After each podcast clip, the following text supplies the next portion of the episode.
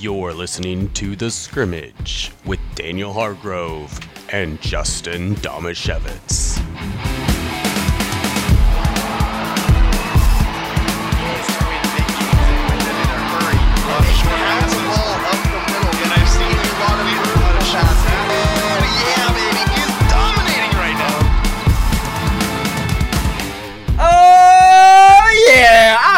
Back from Tennessee, baby. Back recording the scrimmage. and peaking already. Woo, I'm already just blowing out the microphone. Sorry about your I eardrums think you just there. pegged on Justin's microphone. I think I did. um, also, if you're watching the video, apparently I didn't think about this beforehand. Let's go, but- let's go, huddle up! Ouch. Gotta hurry, gotta hurry, gotta this happened once while you were gone. Daniel distracted me.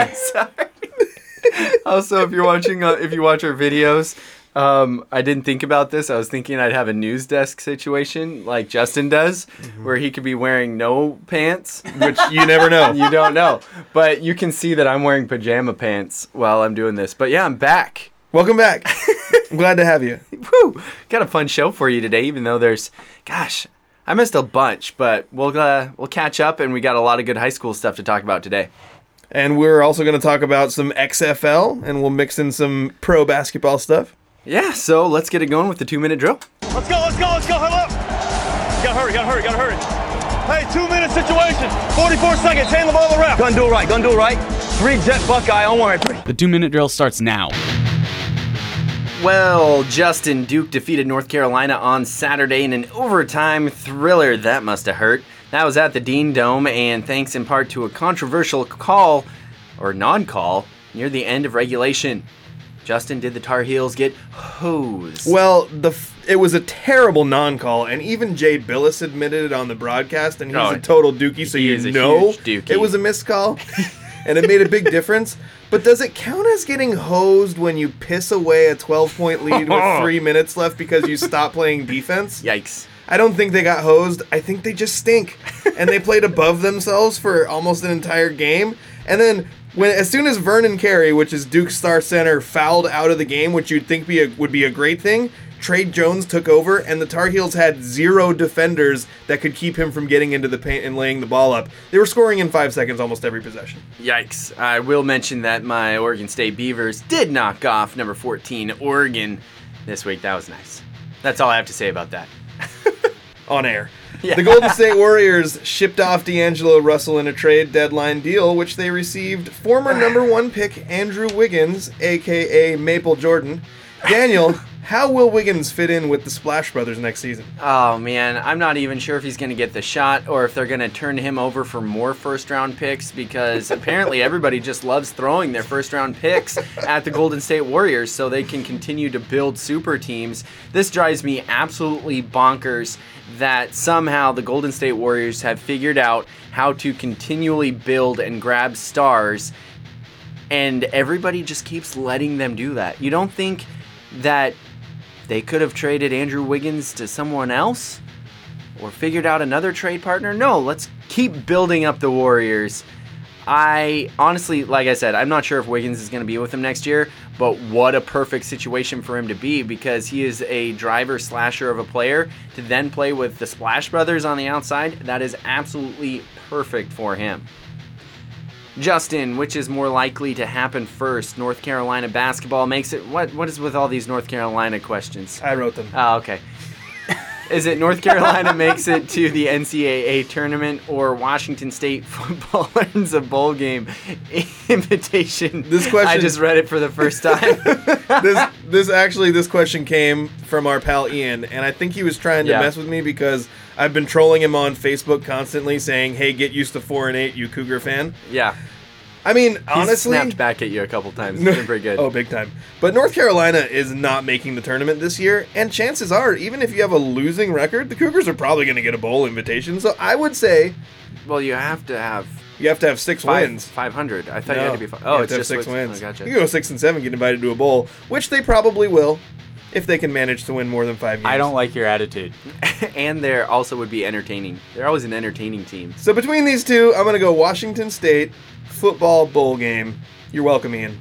Yikes. Daniel, the XFL just finished its inaugural weekend. Will the leaks leak? Will the league survive long enough to crown a champion on April 26th?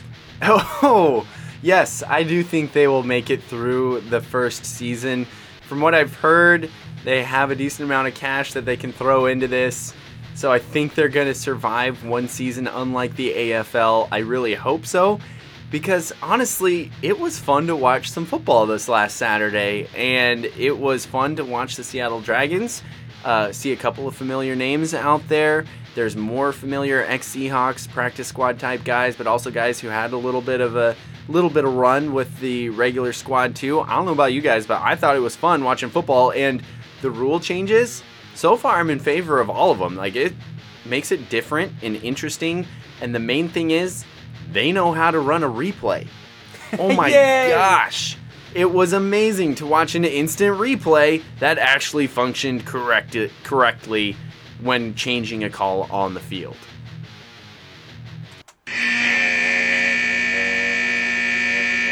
It was, it was a little late on the buzzer there. I'm like, was it last week that you got cut short?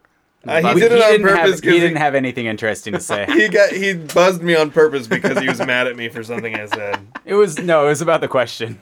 He was mad at me about the question. Real, real quick before we move into story time, I know we all didn't get a chance to just sit down and watch the Dragons game like we are usually able to consume NFL and the Seahawks, but I tried to do my the best I could on Saturday to watch that game, and I watched probably most of it. I missed a couple different things some things I like about the team. I think they're entertaining. I think having the coaches mic'd up and you can always hear what they're saying, including their play call, so that you can hear the play call before the play, and the analysts are like, "Oh, that's a run How do they play," do or that? "Oh, Is that's there this." like a 10 second delay on the. I have no idea. broadcast? Like, how did they not have people cheating already? How I mean, this not Belichick would eat that for how is- lunch. How is this not an Astros situation? No, Daniel. Actually, Belichick is really hoping they don't include that in the NFL because it'll get rid of his advantage. Oh, that's a good point. that's an excellent point. Anybody would be able to do it. But what did you feel of what did you like about what you did see of it? Because I was entertained. I liked watching it, and I hope that it continues. Well, as a guy who watched about two minutes of the third quarter of the Seattle Dragons game in a pizza parlor with no sound, Okay. I would say my number one takeaway was that I really hate their helmets. I think their uniforms kind of stink, and I'm not in love with the color scheme, but the helmets are really cartoony, and I, I just like a much cleaner look. I actually, it's weird because I think the helmets are the best part I think of the the, helmets are uniform. dumb. I thought that their helmets were a cleaner look. Well, then you're dumb. like it's it it definitely it's not isn't clean look. modern It's super looking, busy. But it's no, it's just the It's- logo on the is the side of the helmet. Yeah, which but it's I don't know if you've seen like the Jacksonville Jaguars two tone Oh, helmets. yeah. I hate That's those. busy. Those are ugh, They don't do those anymore. I think they got rid of those last, this year. good. Yeah, Those agreed. were gross. They were awful. Ugh. But I just I I didn't I don't love them, but I I thought it was funny But- when you were saying it was too busy, and I I was just like, I thought it don't was like a, it. kind I a don't simple classic look. I don't like something that looks like a cartoon on television. You know, I don't like the that. worst part is they those are all of the logos in the XFL. Do you ever remember create a team in Madden? Mm-hmm. Those are the same logos. Are they? Those are the exact same logos. They're you not can the pick. exact same. They're darn close. They're similar. I can go They find have them. a- I I always use they the shark. should. I have no idea why they did not just say, "Hey, you're an artist. You want money. Create a logo for this team." Instead, they're just like, "Let's go find some clip art and slap this super generic stuff all over." There's the So, actually you- websites you can go to where you you can get somebody this, to Daniel? create stuff for you for like fifty bucks. And when you said that, I I don't think that's what they did. But what I think you're seeing is and and look after you said that I was looking at it and I was like it's it all looks old and it it looks like it's from the 90s. And I don't know if that was on purpose, but I I want to say it has to be on purpose. They have to be going for a, like a like a like to appeal to the uh to that sort of feeling of like a little bit older because their their uniforms also are they're not they don't look modern Yeah. like they don't look like the the No. ducks uniforms like we saw with the A- AFL Yeah, they It, don't. it much was the more- AF, the AAF. We got that wrong last right week. Sorry. right you're right my bad uh what are you making faces Sorry, about? I'm trying not to type loud. if you're hearing clicking right now, Daniel is using his keyboard and making terrified faces because it sounds so heavy. Why does it sound so heavy? Dude, I'm telling You you. probably shouldn't punch the keyboard like that. Yeah. I'm telling you, they look so much like the clip art from the creative teams in the mid 2000s on Madden. It's nuts. Like, there's even one that has a sword. And I'm like, oh, yeah, that was the Clayborns logo from Madden 2007. Because remember, I was the weird kid who would just create teams constantly and, like, Well, run the simulation so they'd be bad and then actually get to do my own drafts. So I am very familiar with them. I wouldn't so- mind if they expand with a with a uh, arachnids. There we go. That Yeah. was our that was our uh, yes. multi Super Bowl winning franchise. In It college. was when uh, Andrew and I did the same creative team, and we also created two offensive players and two defensive players that we could just run around and wreck things with. Congratulations. Anyway, they, the what I mentioned briefly though in the two minute drill was the use of the instant replay system. Now I've heard Andrew told me that in one of the other games it got kind of sloppy because whoever was doing it in that game wasn't that efficient and kept forgetting like, oh, I need to figure out then where the ball is spotted. But in the Seattle Dragons game, it was super efficient. And it was like, hmm, that's a questionable spot. Let's review it. And the Sky Judge guy up in the booth, and they had the video monitor behind him looking at these shots. And the shots they had weren't exquisite. They weren't the 9,000 angles of an NFL game where you could piece together pretty much the inch that the ball should be at, and yet they still get it wrong. It wasn't that great. And the guy went, oh yeah, he's easily a half yard past the first down marker. And the official, which and you can hear this whole conversation, was like, "Oh, so at the three and a half? Yep. Okay, you good with that? Yep. All right, let's go." And then just switched it like that. It was common sense, instant replay review, and it was beautiful. And you got to see the whole thing happen. Not well, they're gonna go to New York to these magical wizards who Go to no- commercial. who never get to figure things out. Also, will go to commercial, so nobody can see the angles until after the choice has been made, and then it'll come back that the spot didn't change, which is insane because you're saying that a dude running from 10 yards behind the play spotted the ball exactly correctly. That is my biggest frustration with spot the ball challenges in the NFL. Yeah. If it doesn't change the first down, Yeah. they say nope inconclusive evidence and they just put it back where it is and you're like well it should have moved a little bit there's no Like, way they got that it, then perfect it's then it's a quarter yard. Come on. Exactly yeah. like at least change it don't tell me that that drives me nuts it's like like, with the jimmy graham thing in the in the playoffs Mm-hmm. Did he have the first down maybe was it where the ball was spotted no I think absolutely he did not not have the first down. I don't think he did either, but you know they came out and, unbiased and they showed the yellow line was wasn't quite correct, and so everybody was tweeting out, "Oh yeah, well, all you Seahawks fans, look at where the yellow line is. if it wasn't tweet right." starts with "All you Seahawks fans," just keep scrolling. exactly, seriously. But that so I thought there were some fun things with the XFL and and seeing Jim Zorn coach, I thought was kind of cool. he looks like a librarian. He did. Doesn't there have to be a point back to the ball spotting thing really briefly, where with all the technology that we have, we can come up with something a little bit better than an unathletic old guy with glasses telling you where the ball landed in high exactly. speeds? And usually they start Yeah, at the line of scrimmage. yeah, So if there's a yeah. A quick 15 yard pass and don't they have a special official on the the- field that's only job is to spot the ball? in the XFL, yeah. The Yeah, I XFL has added an official whose job is to spot the ball. Yeah. Yeah. Which is it's the pace of play is another huge difference in the XFL. Quick. It, It was it quick. was so quick, and well, it was they shortened the play clock by 15 seconds. Shortened which the play clock. And they make this it is what the Seahawks need. They also made it so the headsets never turn off. Yeah. And they can talk to all of the skill position yeah. players. So there there's no That's what So the in Seahawks theory, you could have a head coach or an offensive coordinator telling your quarterback, "Look left, so and so's open. Look left, hit Hargrove on the fly." I think it cuts off at the snap, doesn't it? I don't know. Not in the XFL. I it read. doesn't cut off. I read I, that. read that it doesn't cut off, or I, I have heard that it does not cut off, but they're talking, when they're talking about that, they're comparing it to college where it cuts off with 15 seconds to go, or the, NFL. NFL. The NFL where it cuts off 15 seconds before the end of the clock. Yeah. So it's all the way through the play clock then? Yeah, Okay, it's all the way through the play clock. I don't. on the radio, No. they were doing an interview with one of the guys who is one of I can't remember which one it was. Um, Kurt Menefee, maybe I can't remember. They're doing an interview with one of the guys who is one of the commentators, Uh-huh. and he said, in theory, you could have a coach giving player an instruction during a play. Okay, Oh, so, wow. so unless he got it all wrong, then. unless he got it wrong, that um, makes sense then. That's crazy. Yeah, Don't throw it. No. I feel and like you would know being the- immediately could if you your coach imagine was upset with you. Could you imagine being the quarterback throwing like like that was the worst part about the Dragons is I saw the final score and I saw one of the highlights of DC scoring a touchdown and I was like, "Oh man, our defense isn't very good." And then I realized that DC scored two defensive touchdowns and a punt block for a touchdown. So really they only gave up 11 points. They lost 31 to 19. But throwing those pick sixes, like you're the quarterback, you're like, oh, that guy looks open, throw it, and your coach is just like, no. As you're running to try and catch the guy who just picked the ball off. And then if you're the coach, you, tell your quarterback, no, no, don't tackle him, no. Well, I don't know if you're Oh, gonna man. throw two pick sixes. Yeah. Uh, maybe the you other should thing- tackle hard. The other XFL thing I thought was interesting is they've talked a lot about average salary, Mm-hmm. and I think it was like in the fifty-five to eighty thousand dollar range.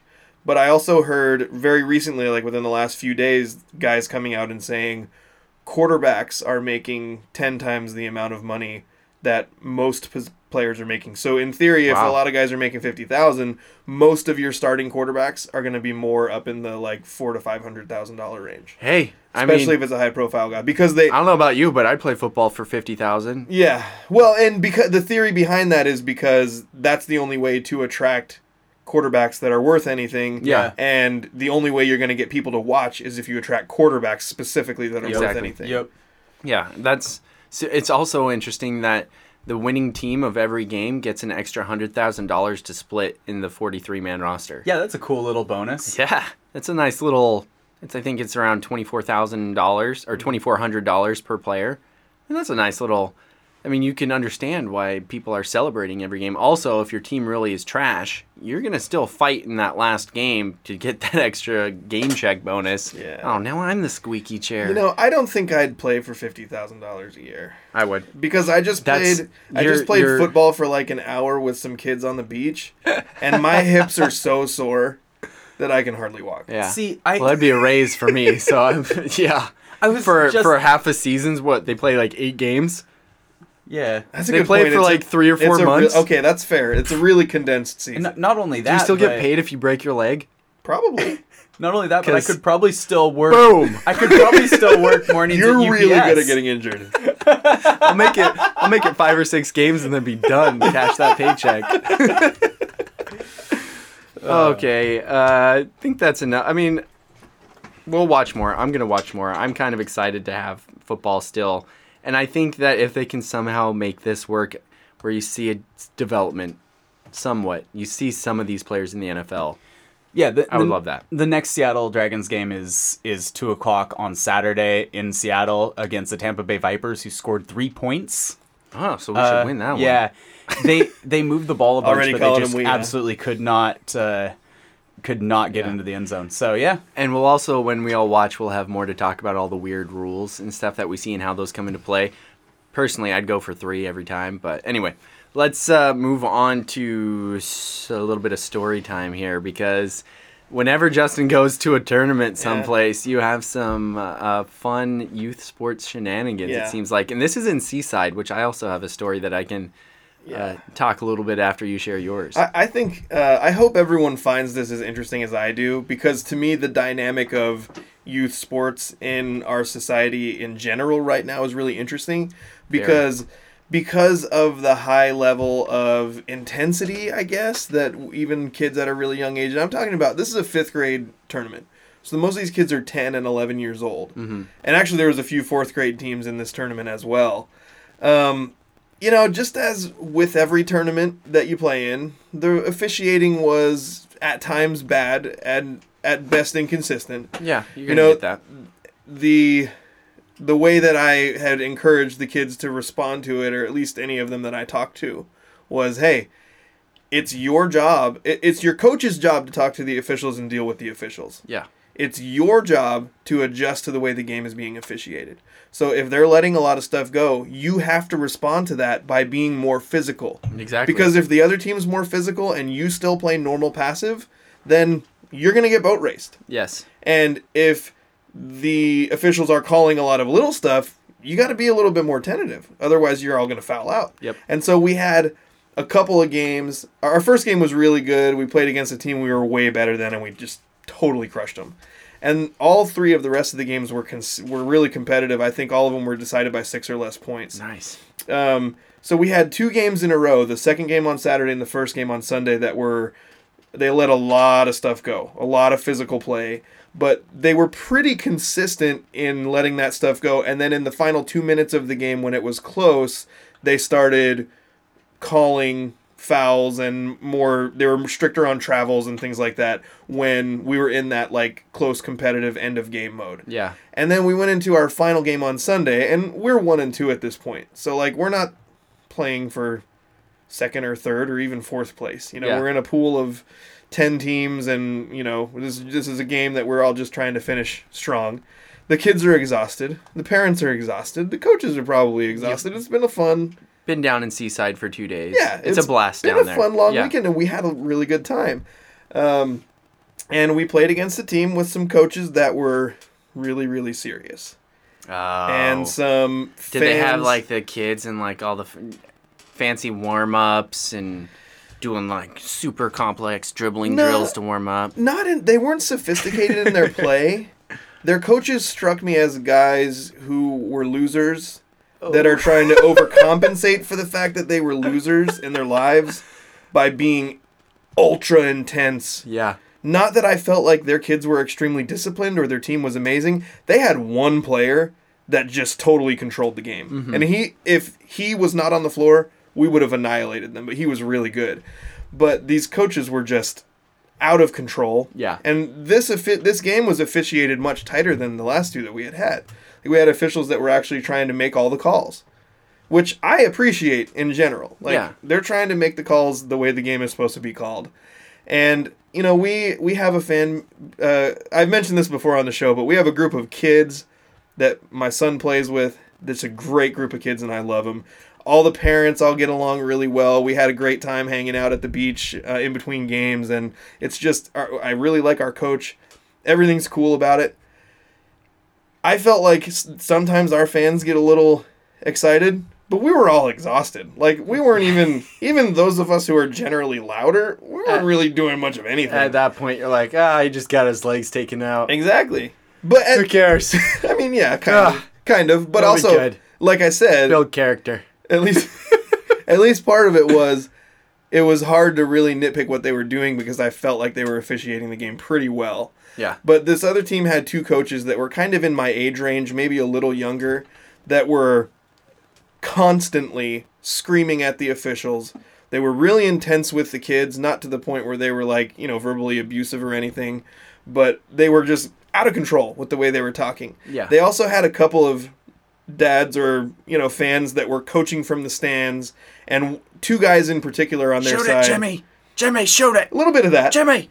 Jimmy, shoot it. you gotta run the floor, block out. You know, it's the kind of stuff that I yell too. Yeah. Also, but they were these guys were also really harping on the refs. Yeah. And there was a point in the game where when you got a couple of guys in the stands that are doing this, you got two coaches that are doing this in a way that's really over the top. I mean, it, it was excessive.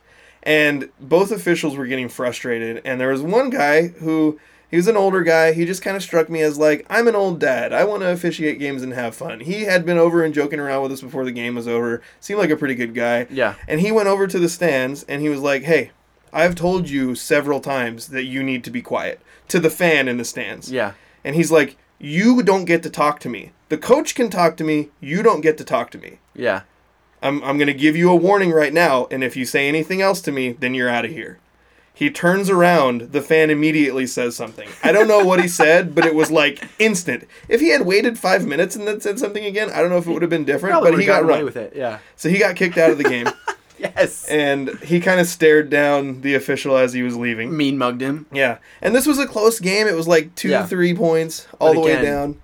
Losers bracket. Yes. Just like you're just getting your games, your money's worth at this point. right. And actually, uh, like on the floor, the game was clean. Like their kids played really hard. Yeah. I felt like they did a good job trying to do things the right way. They they weren't in any way dirty or overly physical or anything like that. It was just a really good, clean game. And they had one player that was amazing. But they have one coach on their team who I feel like he felt he felt that it was his job to advocate for his team in an extremely dramatic and over the top way constantly. I'm tell I'm saying I don't want to overstate this, but it was like every possession on both ends of the floor, he was screaming about something. He was throwing his hands up. He's spinning around. He's pacing back and forth. He kept doing this thing where he was like, he'd throw his hands up and yell, and then storm off towards the door, and then walk back. And at one point, the official turned around and he, he had kind of walked towards the door, and the official was like, no, just go and stay out. And he kicked him out of the game. That's the best way to eject somebody ever. And then after he was out of there, he tried going. to come back in, and the official said, "No, you leave now." And so a few of the parents from the stands had to get up and walk over with him and kind of like usher him out the door. Dang. And we're at the like we're all watching this from our side. Like, can, can we just have an uneventful game to finish the Yeah. weekend? It'll be nice. It'll be fun. Maybe we'll win. Maybe we won't. It's not a big deal. yeah. And then their coach that's remaining at one point, and I want to say there's like maybe 12 minutes left in the game, and he brings the kids into a huddle during a timeout, and we can all hear him. The gym's pretty quiet. And he says, Hey, you guys, look at that scoreboard. That this game should not be as close as it is right now. And he's like scolding and berating these kids on the court because it's like a one point game and it's close. Wow. And at this point, and our- these are 10 year olds. yeah, and their fan base was totally quiet. Their fan base said basically nothing. The fans on our side, when he said that, and we can all hear him, we were like, "Come on, dude! What is wrong with you? Yeah. Just let them play the game." And then at the end of the game, they beat us. They beat us by like four points. Yeah. And you know, our kids are all coming off the floor and they're exhausted and they feel defeated and their season's over and they just lost and we're all cheering for them and everything. Not a single cheer from and they just won. Not a single cheer from a single fan on their side of the stands. Wow. You're going to have to tell me where this team was from after the show. I actually don't know because they didn't have a town in their name. They just had a team name and I don't remember Ah. I don't even remember what it was. It wasn't something I recognized. Gotcha. but it was to me it's staggering because you know when i talked to i, I talked a lot about what's the purpose of why we have kids play sports Yeah. You know what are the chances that one of our kids is going to go on and play in the nba Uh, basically nothing 0.1%. yeah Maybe. what are the chances that any of these kids are going to go play big time college ball it's pretty low Really like low. if you the point of it is if you work really hard and decide hey i want to do this as long as i can you know maybe you can go somewhere and play some college ball and if you keep working hard you know you've got we've got guys in our uh, in the history of our area like adam bighill who Yeah. was amazing at football you know couldn't quite get into the the power conference teams but he he worked his way through at central and ended up playing in the cfl had a cup of coffee in the nfl i mean there's examples of it yeah. but we do this because we want to teach them to work hard. We want to teach them to have good character. Yeah. And so lessons after a game should not be, wow, man, you guys really got hosed by that or this or the other thing, or wow, man, you guys, you know, blah, blah, blah. That it, sh- it needs to be sportsmanship, character building, Yes. Overcoming adversity. overcoming adversity. And when How I deal see with things failing. like this is it's mind-boggling to me that there's so many adults and parents out there that just don't get it. Yeah. No, they're blind to it. Yeah. And I think what you said about the coaches and your read you got from them. Yeah. Like how I watched them shoot jumpers with their team during warm-ups, and I'm telling you, these guys were losers. you can tell if somebody's a loser or not by how they shoot jumpers. you know it's it's hard because I think you see a lot of times that syndrome of I wasn't that good or if coach would have put me in and you know all of that state. all of those attitudes you know because i mean uncle rico was a parody of some guy we know that's all well, we all know some guy like that. And was that a little overblown? Maybe. I don't know. I've heard some guys talk pretty darn close to that. But it's like that attitude to then have a kid and want to live your life and redo your life and your childhood and your athletic career through that kid sometimes it's just insane at how that is taking the precedence Yeah. over what youth sports should be about it's like hey, your kid is an athlete. That's what he likes to do.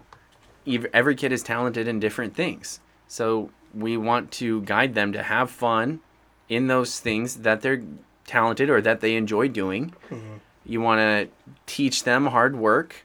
You want to teach them perseverance.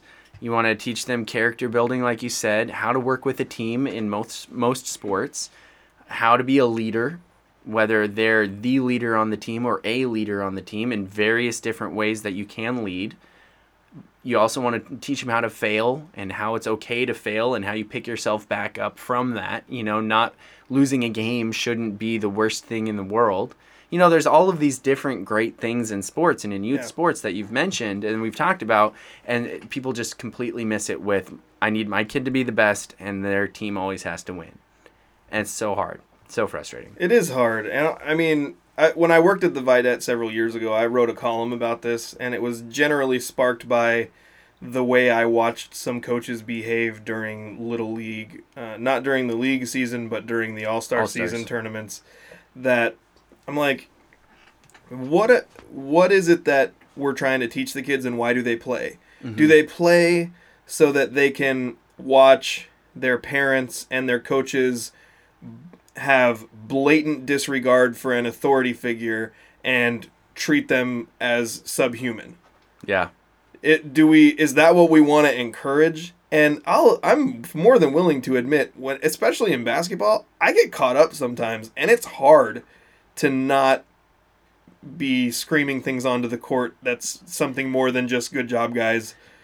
You know, ru- hustle down the floor, blah blah blah. Yeah, I am.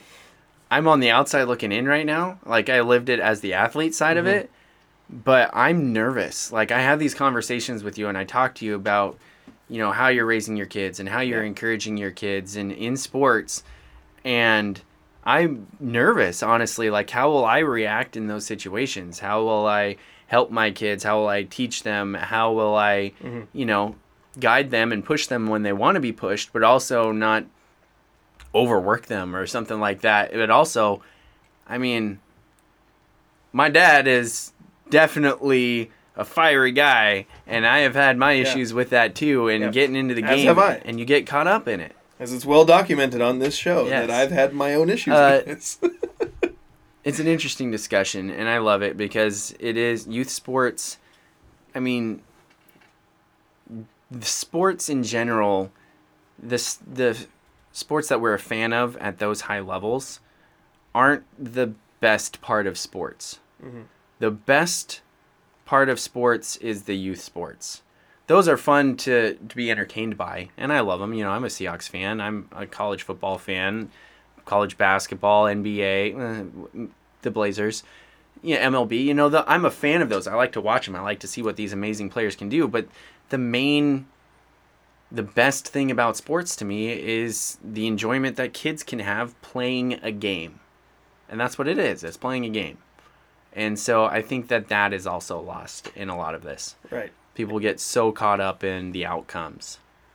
And really, it's not even, you know, I had at one point with my older son when he was maybe around 10 or 11, and it was during a baseball season, and I think he was feeling a little deflated and discouraged. And I just had to, like, we went for a walk and we had a chat, and I was like, I understand that you're frustrated, but if you are finding your value as a human in what's happening on the field, then you need perspective Mm-hmm. because you are you're well liked, you're doing great in school, you work harder than anybody else, you have extremely high character. I can't you can't be devastated if you strike out Yeah.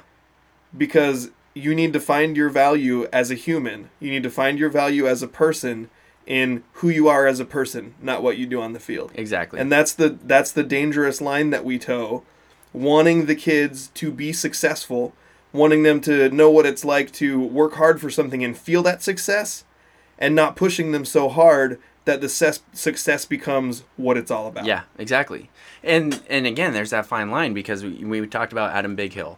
He, in my opinion, locally, is the best example of getting every little ounce out of his talent that he could possibly do.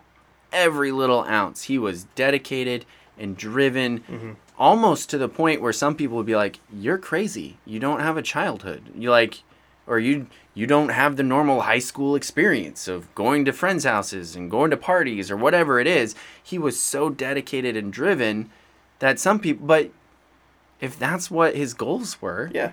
that's great. Now, forcing that on a kid is where it gets different. You know, that's what his drive was. That's what his goals were to do that, and he did. And I think he got more out of his athletic ability than I like I don't know how he became so amazing without the like the absolute tenacity of hard work. And yet that's another way that you can teach kids is like yeah, if you want to get everything out of this as possible, I will help you you know, and you're learning that hard work and that effort that you want to put in.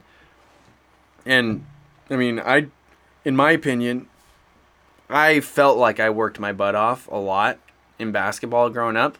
I didn't put in half the effort that he did. And I was a hard worker. Like I played my butt off. Mm-hmm. And I felt very fortunate in that I got everything out of my basketball ability to start every varsity game that I played in as a senior.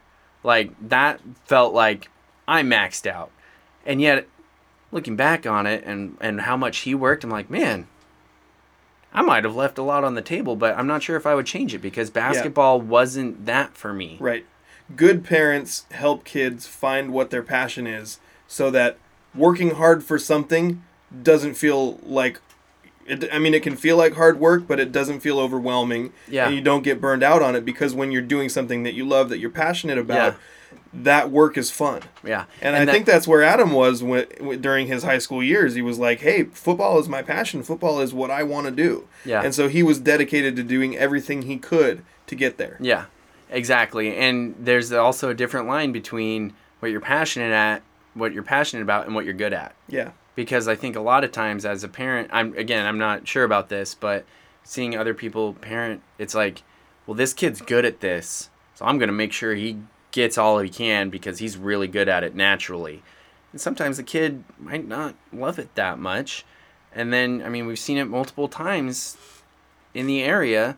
Kid gets to a senior year, and yeah, he's really good. And he's just like, yeah, I just don't want to play anymore. Yeah. And Heck, so, we see that all the way to the NFL. yeah, guys guys that are just phenomenal athletes and massively talented but they just disappear after a couple of years because they they don't have that drive in themselves yeah, exactly. That passion, they don't love it that much, you know? Yeah. It is also hard as a parent because sometimes you can project what you want on your kids without intending to, Mm-hmm. which is something that again I've been guilty of with my younger son is like I thought I knew what was important to him Yeah. instead of actually, you know, putting in the effort to read the signs and figure out what was important to him. I thought I knew, so I nudged him in the direction of things and he never he hasn't he hadn't just come out and said no I don't want to do this. Yeah. And I think it was because he felt it was important to me. And it's really hard sometimes to you want to encourage them to do things and you want to encourage them to do things that they're good at, but you can create other kinds of issues with your kids if you push them into things even even if it's gentle nudges Yeah. like it takes a lot of effort as a parent to really guide your kids into their passions to work hard at things Yeah, and that's that's huge and something that again, I'm not a parent yet, but something that I'm really hoping because I loved my life as a kid growing up playing sports. Mhm. And so my natural inclination is like, man, if I have this kid, what sport is he going to be good at? Yeah. And I'm just like, well, what if he doesn't want to play sports? You know, it's some that's the thought that I've actually had to stop and think and I'm sure other parents are out there like, Yeah. well, yeah, why are you assuming your kid's going to like sports? And I'm like, but that was always my thought growing up. right Why wouldn't they? I Yeah. like sports. Yeah. Anyway, the really quickly, Seaside has a fond place in my heart for all the basketball tournaments I played down there Mm-hmm. as well. And I'm not sure if it was the last one. I think it was the last one we played down there. So we were in eighth grade. So 13 years old, 14 ish, I guess. And we were down in Seaside and uh, physical game, but not overly physical actually. It was, you know, pretty normal game, but our team my age group was really good at football. The other sports we had good athletes, but they were all good football players. And so we played basketball kind of like that. But we ran up against this one team who had this dude who I'm not sure why he was playing basketball and not wrestling. Like, it's like, dude, go wrestle. Like, you're built like a cube and you're pretty yoked and you have no business trying to dribble a basketball because it's not going anywhere you want to. And it was at the end of a game and one of our better players got the ball in the corner, put up a jumper, came back down, and I'm not sure words were exchanged at some point, and they square up. Was eighth grade basketball in the AAU tournament. They square up, and the kid tackles my teammate like just makes a beeline again wrestle man like he finally found his calling right there two leg takedown puts him on the ground and then my teammate just starts punching him in the head he's on the ground. Before we can get there and separate him. And that was my first experience with a fight in you know so i froze. I'm just like what is going on? I can't even remember if i was on the bench or in the game. But so kids get separated you know pushing shoving parents separate kids lots of yelling parents back and forth. Uh, the kid who on our team was actually our coach's son so he's hot. And both kids you know the officials you're out for the tournament you know you're out of here no more tournament and we had like two or three games left and the funny thing is my mom is an excellent videographer when it comes to my sporting events growing up. So she, has the whole on thing on tape.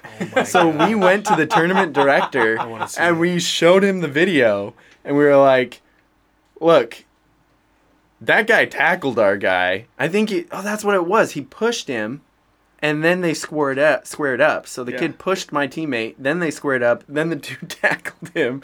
And so they're like, "Yeah, he threw punches, but can you blame him? He just got tackled to the ground." And the tournament director was like, "Yeah, okay, you're back in." so after Thank you, Mrs. Hargrove. Yes. And to this day, we have that video somewhere. I'm going to have to try and She's find it. definitely the hero of this story. She is. It was awesome. Mom nailed it with she always was like, "Oh, I didn't get this or I didn't get that." I'm like, "That is the single best moment to have ever captured." and it was a great view too cuz you can see him like I remember after we showed the tournament director uh the kid who on my my teammate and his dad were talking. He's like, "Yeah, did you see those punches I got in?" He's like, "Yeah, you were hitting him right in the head," and I was like, "Yep, this is Hoquiam." We're like, "Yeah, you know what? It might have been a basketball game, but the best part about that season is when you punched that kid in the head." it was that was awesome. We we did not play well, so. no, no, there was no title games. I just I us either. generally feel good just if the games are competitive. Yeah. Because sometimes you go to a tournament, and this happened especially with uh, my my older son's team when they were younger. We'd go to tournaments sometimes and just lose every game by thirty, Yeah. and that's no fun. You know, I can even I can kind of deal with the losing a little bit if we're in a competitive bracket. Absolutely. Yeah. Yeah, absolutely. It, and that's where it's really interesting to see some of the like the tournament selections that you go into. Like Seaside, you got to go to Seaside. I mean, Yeah. that's just kind of tradition as an A. They have a billion tournaments down there. So and it's the most fun place to go. It's really fun. So you go down to Seaside, you take a bunch of, you know, sixth graders down there, fifth graders, and you have a blast. You go to the arcade, you go to the beach, you do everything, and everybody's exhausted, like you were saying, by the end of the weekend. But there's some tournaments out there where I remember being in middle school, seventh, sixth, seventh, eighth grade, where we were talking to kids, and they're like, "Yeah, well, the other team from our area is down in Vegas right now," and it's just like, "Excuse me, what?" they're in Vegas and they're like, yeah, they're playing at the, you know, the Diamond 100 tournament. And you're like, wait, they're 13? Yeah. And they had 10 people who could afford to go to Vegas? Like, what the heck? And then we had other teams that we would play. I remember there was a team from Eatonville that we were so intimidated because, like I said, we a bunch of football players playing basketball. We had a couple of kids that were pretty good. And they were like before the game, everyone was spinning the ball on their finger like nothing and doing like tricks and ball handling drills. And they had shooting shirts and shooting pants on, which we also had. but it was always we always looked way better than we played. Like we were like, why do we have these things? And we were so intimidated. Bunch of rich Hoquiam jerks. Man, yeah. I'm not sure if that's ever been said, but it was it was always a blast. But the interesting thing uh, when you get into AAU and you get into Babe Ruth and senior Babe Ruth or travel ball where school's not involved, I think there's a lot more inclination to have fights because you're not getting suspended for school mm-hmm. if something goes on. You're not getting kicked out for the rest of the year. You know, it's like, oh, you're done for the tournament. I mean, I used to hear about senior Babe Ruth teams that, and Legion teams, kids gotten like knocked down brawls. And I was like, holy cow. Now, again, nobody really tried to fight our team because we were a team full of football players, Yeah. and so everybody kind of steered clear. I remember a catcher for our team literally trying to go to batter into starting a fight because that was going to be the most fun we would have. I'm hoping times are changing because I haven't run into any of that where Yeah. like you know players start to have like real physical altercations on the court. I hope Maybe I hope when so. the kids get a little older in high school and they have more testosterone. I, I hope that the fights are coming out of it. But even more importantly than that, yeah. when you used to go to Seaside way back then, which was a million years ago now. Mm-hmm. Gosh, Did they- about 16 years ago now? Did they have the mechanical shark at Sharky's? the mechanical? Shark Was there a store named Sharky's? Okay, in Seaside now there's a store named Sharky's. Okay, there might have been. Does it have like a big shark's head that you Yeah. walk into? Yeah. Okay, so they have a. Uh, I think it does. Yeah, I think there's a shark's head on the. Daniel's Anyway. blocked these memories. They have a. They have a. Again, although we weren't good. unfortunately, it's it's like out of I mean, 'cause of commission. sharks. It's it, it's getting service right now, so they said they're bringing it back in the summer. It wasn't there this time. Okay. But they have a mechanical shark that's like a mechanical bull That you ride? that you pay to ride and see how long you can last, and somebody controls it with a Yes. joystick. That's awesome. No, it's that so was cool. It was like our Store? tradition. Yeah, it's like a it's like a little souvenir shop. so it's not a bar; it's No. a store. no, yeah. it's like a souvenir shop with T-shirts and I'm stuff. not sure and if there animals. is a bar there. Like Right, Seaside right, is well, like that's what- I was assuming like it wasn't. kids but tourists. That's so there weird. are there are like several pub and grill places where you can go get dinner and drinks. Yeah. And then I think the place that I really like to go to eat there is um, the Seaside Brewery. They have a good restaurant and they have some really good beer that they brew. Um, but yeah, Sharky's was like our it's like our tradition. It's so cool. I love it. That's That is awesome. awesome. Yeah. Ours is we would go down to the arcade and then hit the beach and we'd play football, like you Yes. said. Like yeah, I haven't actually. That was the first time that we've gone to Seaside that I've played football on the beach.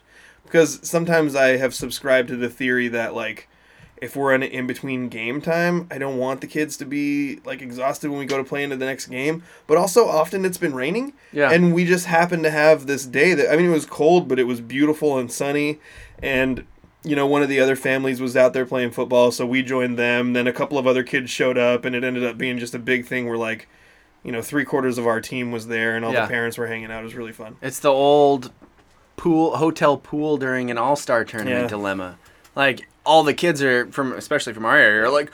Pool! Yeah. Oh my gosh, we get to go to the pool, and you're like, yeah, but you got a game in an hour, and we got ten run in so many games because of that. Just like everybody's out there with noodle arms. Like, come on, what are you doing? But dang, that hotel pool at the guest house Be inn honest, in, Daniel. in Kelso. Were you gonna win those games if you didn't swim in the pool? Uh, you know, our ten year old year, we took fifth at state. Okay. So- yes, then. Maybe I don't know. we didn't do well other than that though. So ten, and that's the weird thing. That's the other thing about me. I talk to other kids, and they have no idea, like certain games when we were kids. I remember darn near every at bat. Yeah, well, that's been something that that's a that's a skill that you have that's pretty. I don't think it's insanely unique. Um, I've talked to other people that have it, but you do have an, an amazing memory for sporting events that you participate in. It's weird. Oh, you'll remember. That's part of being really self-involved. All right. No, he, re- he even out. remembers what other people are doing. Yeah, it's true. It's like that dude made three errors. you were Remember when you dropped that pass? yeah, that kind of stuff. Come on, stone hands.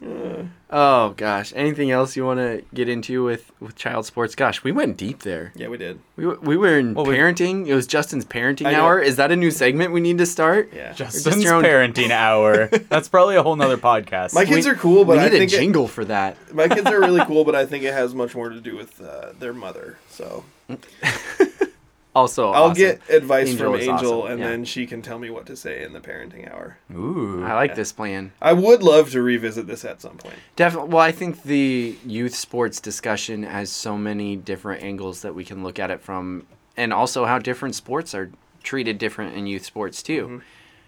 Because there, I mean, with basketball, for the most part around here, I think it generally is a decent sized season. But there's a lot of other sports, especially when you stop looking at this area, but like what other areas of doing with like year round baseball or year round soccer or year round this.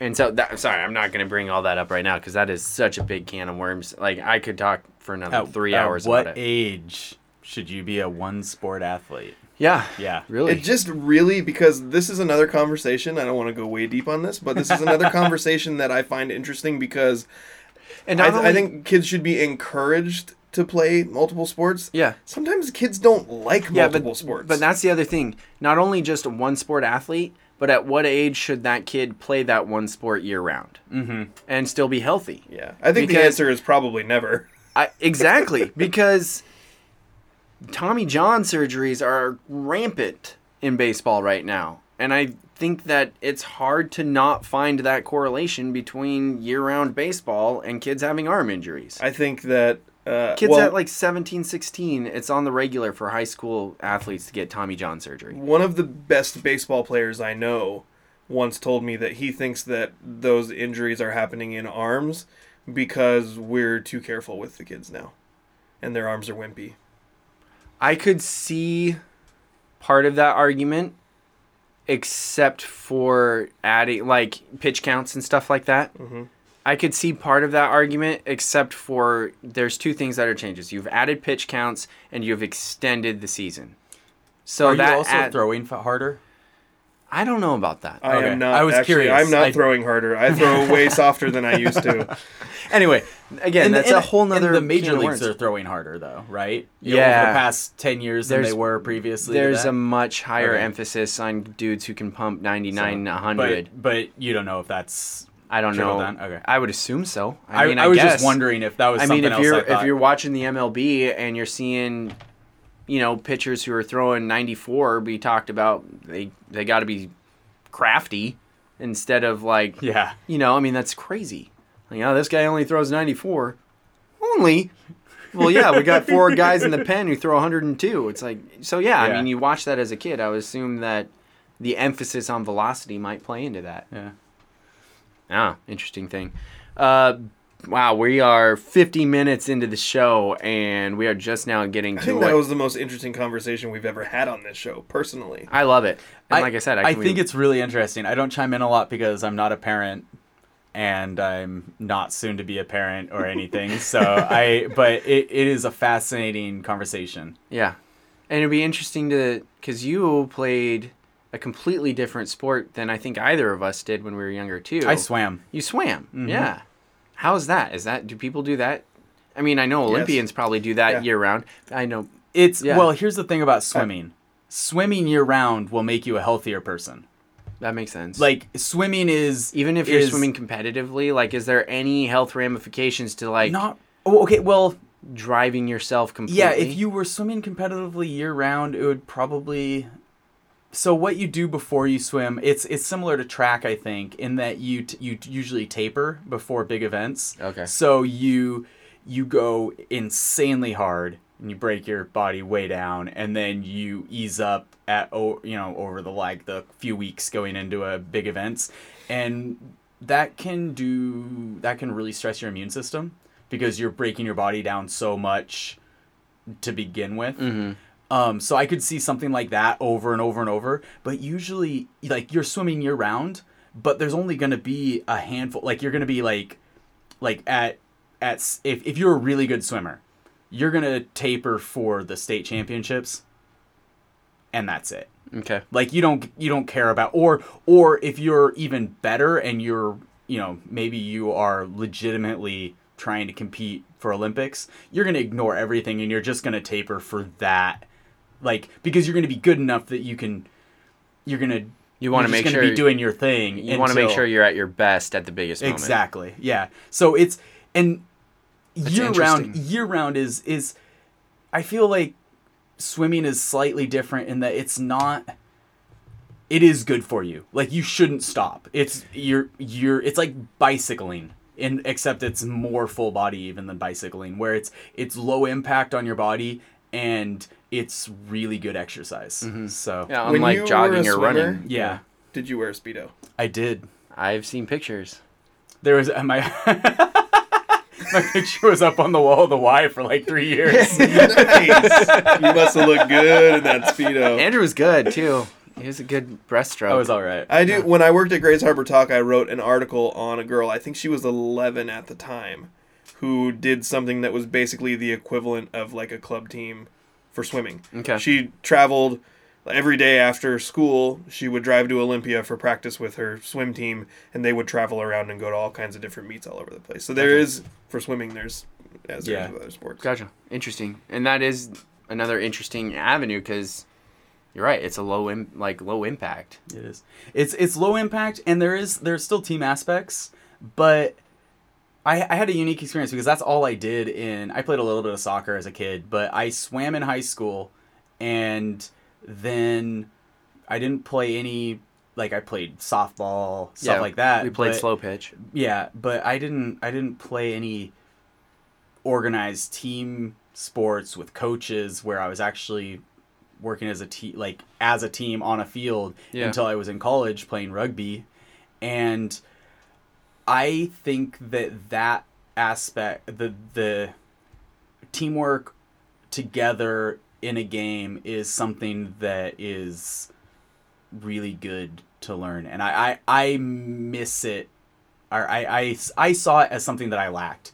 Um if I could go back I would I would tell myself hey get involved in something or you know do keep keep stay involved in something like that. Yeah.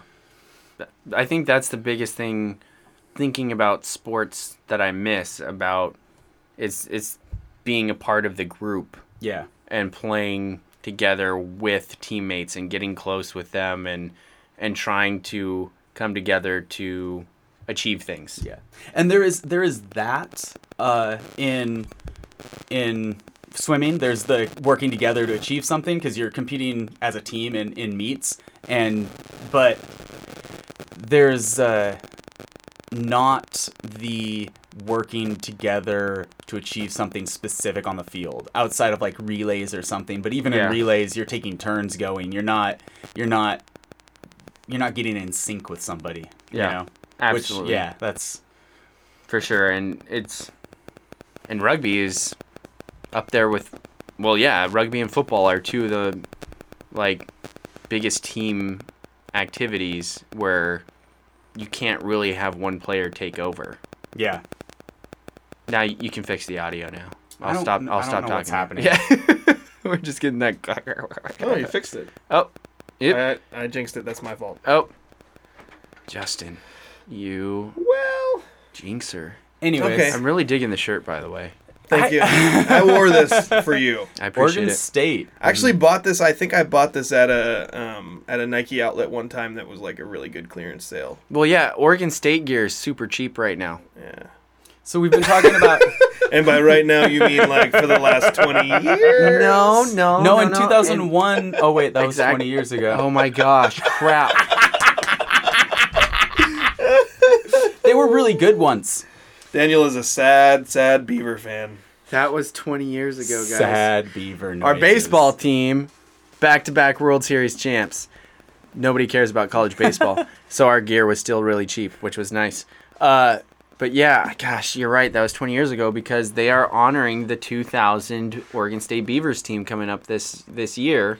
And I actually had that in the show notes before we had so much else to talk about. But yeah, because their quarterback of that team that won the Fiesta Bowl by kicking the crap out of Notre Dame is now the head coach and so they're gonna honor that team. And I, holy cow, it's been 20 years since we've had an actual shot because we had one loss that year. Now a one-loss Pac-12 team is just laughed at. No, Daniel's covering his face, but you can't see how depressed he looks right now. Miserable. yeah, he's downright mopey. Yeah. All right. So, are you guys done with the local? oh, or with not with sorry, not with local, but with your your Yeah. our own personal histories. Yes, with story time. as sportists. yeah. Uh, high school basketball. Yes. That is where we are going next. And we got a lot to talk about because it's playoff time, which is uh, one of my favorite times of the year and also at the same time one of my most dreaded times of the year. How can they be both? Well, I get to watch a lot of awesome high school basketball, but also I am going to be broadcasting roughly 8 to 10 games in a 9-day span. 10 day span and I work early in the morning and usually I get back from these games you know once they start getting into the championships and stuff like that and they're all down in Kelso or down in Kingsway and I'm getting back at like 2 in the morning and then getting up at 4:30 so it's hard but I am so excited and this year as usual a decent slate of teams going into the playoffs and uh, we got the Elma okay here we go the Montesano boys and girls the Elma boys and girls, the Hoquiam boys, and the Aberdeen boys all heading into the district tournaments. Slight little asterisk there. The Aberdeen boys actually are going to a play-in game. It's on the bracket on the same sheet as the rest of the district is. tournament, counts. so I think it still counts. Okay, so it's yeah, technically play-in game. Um, and when I was going through this, I was going off the bracket for the 1A that was already filled out for the boys, but they still have a game on Monday. Yeah. A couple of teams have games on Mondays that could change some things. Yeah. So it's going to be interesting to see how that plays out. But right now, the I mean, Montesano boys have the one seed locked up, so they are going to be playing against on the 14th. They are going to take on Stevenson at Monty. I will have that game on the air. Two maroon bulldog teams facing ah, each other. Yeah, it's the. I've seen that matchup so often, I like I don't even care anymore. Love the Stevenson Bulldogs Colors, right? Teal and maroon. Yeah, And it's not teal. It's- It's, no, baby it's- blue and yeah. it's baby blue and maroon. it's it's it's it looks good.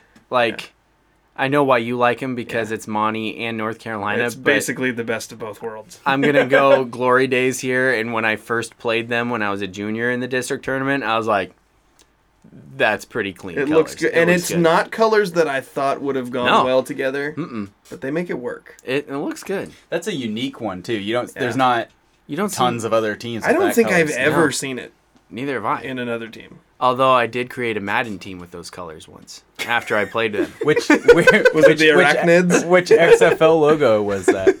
No, the Arachnids were green and black. Yeah. yes. Um, let's see. So that is the Montesano boys. They're going in as a one seed. The Elma girls also going in as a one seed. Now, interesting this year, Justin. The girls bracket not the typical four teams from each Trico and Evergreen. Instead, they're only going three teams, which I'm never quite sure why they're doing that. And especially, I don't understand why they're doing that with the girls and not the boys.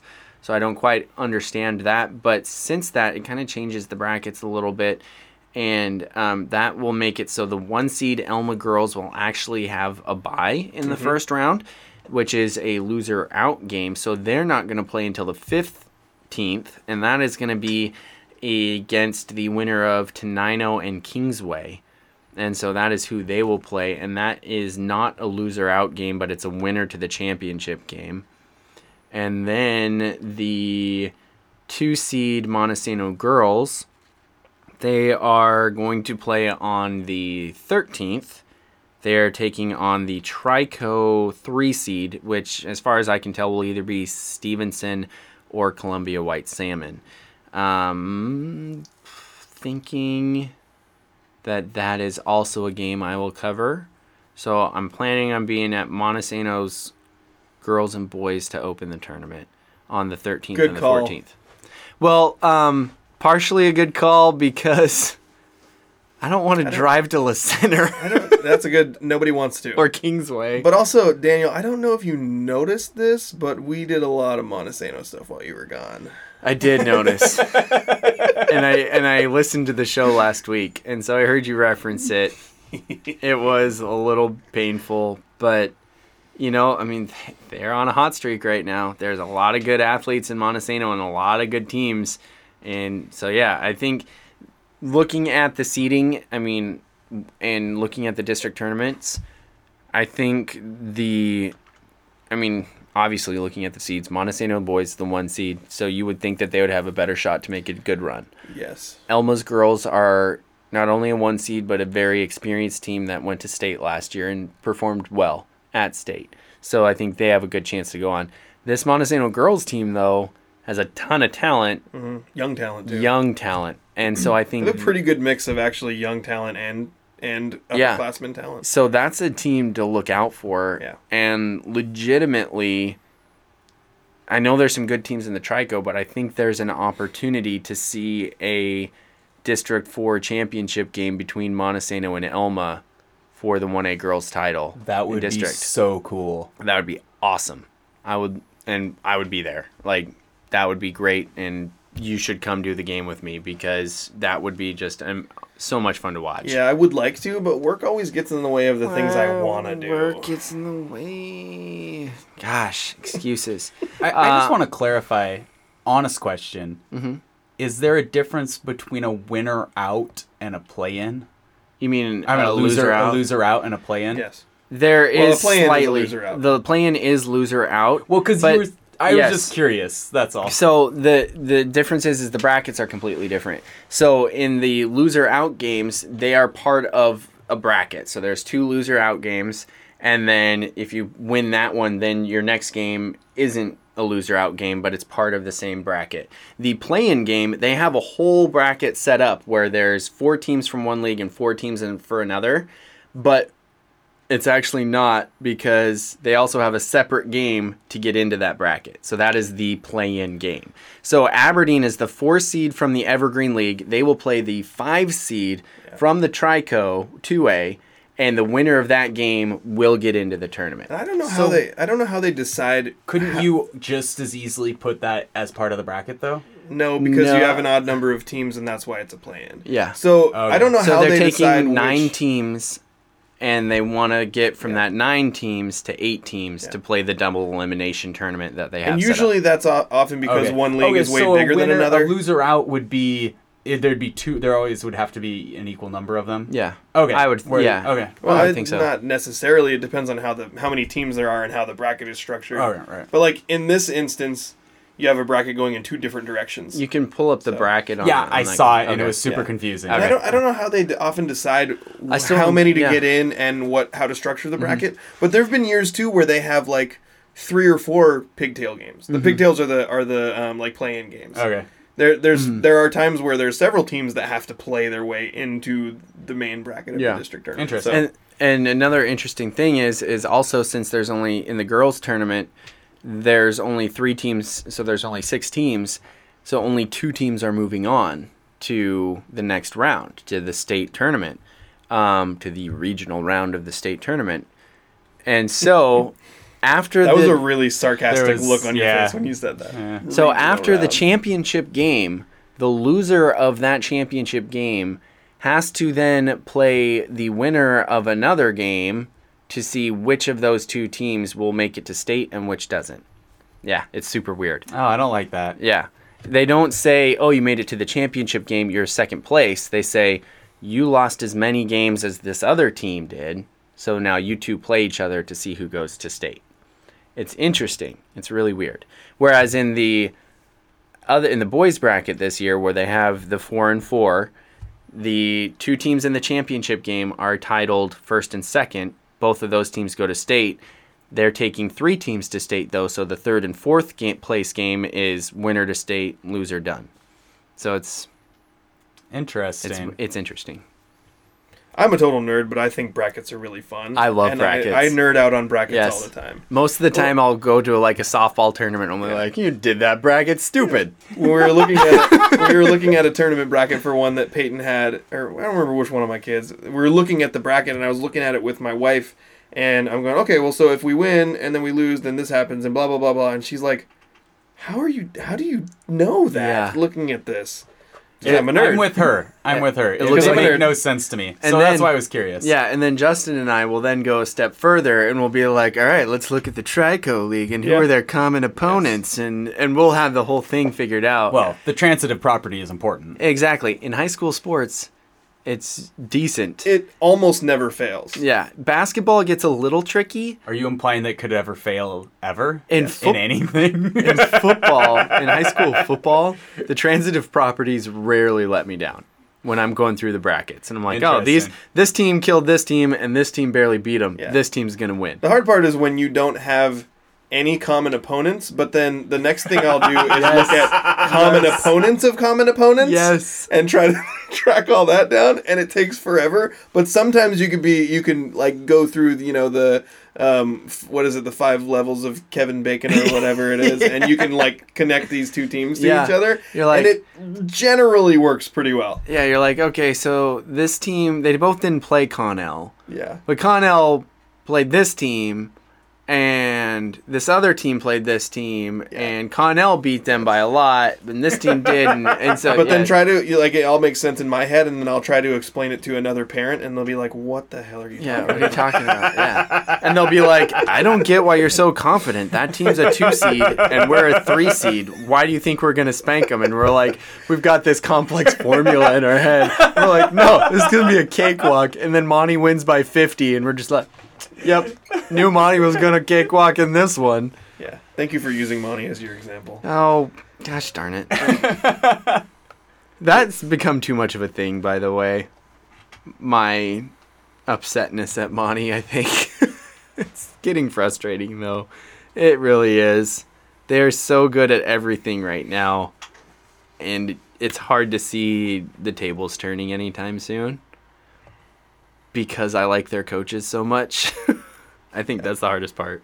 Yes, I agree. Yeah. It's the coaching in Monty right now is, is really good. Not to say that there's not other good coaches around the area, but it's it's impressive. So I will stop trying to bounce all over the place and I'll give you a very quick rundown. But the boys matchups in the 1A could change due to things going on There's still a couple Monday. games left, There's yeah. still a couple games left. But as we look right now, on the 13th, the Montesano girls are playing. On the 13th as well, the Aberdeen boys are playing. On the 14th, you will have the Monty, Elma, and Hoquiam boys all playing. Who and where Elma and Hoquiam are playing, that's yet to be determined due to what happens in those games on Monday. And then the 15th, um, there could be Monty and Elma girls playing, but right now the only one we know for sure is that the Elma girls are playing on the 15th because Monty has to win to get to that day. Right. So that's the brief breakdown. Lots of basketball coming up, and the tournaments last all the way to the 21st and the 22nd. Yeah. I would think probably there's a lot of interesting things going on in these games. If I would if I was picking main teams to follow, I would say probably Elma and Monty girls are probably both going to be really interesting. And the Montesano boys have been so dominant in league that I think they're probably the most likely out of our Evergreen League to do something. I would not I haven't seen the Elma boys play yet. They've been they've They can- been significantly better than I expected. That's a team that I was going to mention because they can get hot from the outside. Yeah. They had a kid. What was the? What did I text you guys the other? They had a kid that shot. I think his name's Sawyer Witt. Yeah, he, he shot ten for thirteen on three pointers in a game. Nuts. Absolutely nuts. That's bonkers. yeah. it really is. Most people can't shoot ten for thirteen with no one guarding them, like just on Yeah. three pointer. Like even good basketball play. Yeah. That's hard. He shot ten for thirteen in a game when they really needed it. Absolutely. I mean, that's that's insane to me that somebody in a high school one A high school game could shoot that. But the other thing is, I feel like all of our local boys teams in Evergreen one A are interesting Yes. because Hoquiam also has some players that can make just about anything interesting. Absolutely, yeah. There's some athletes that Yeah. that make it really fun to watch, and we've seen some exciting games with them as well. And my sources have told me that, and this makes me like him even more, even though I'm I'm the president of the Cameron Bumstead fan club.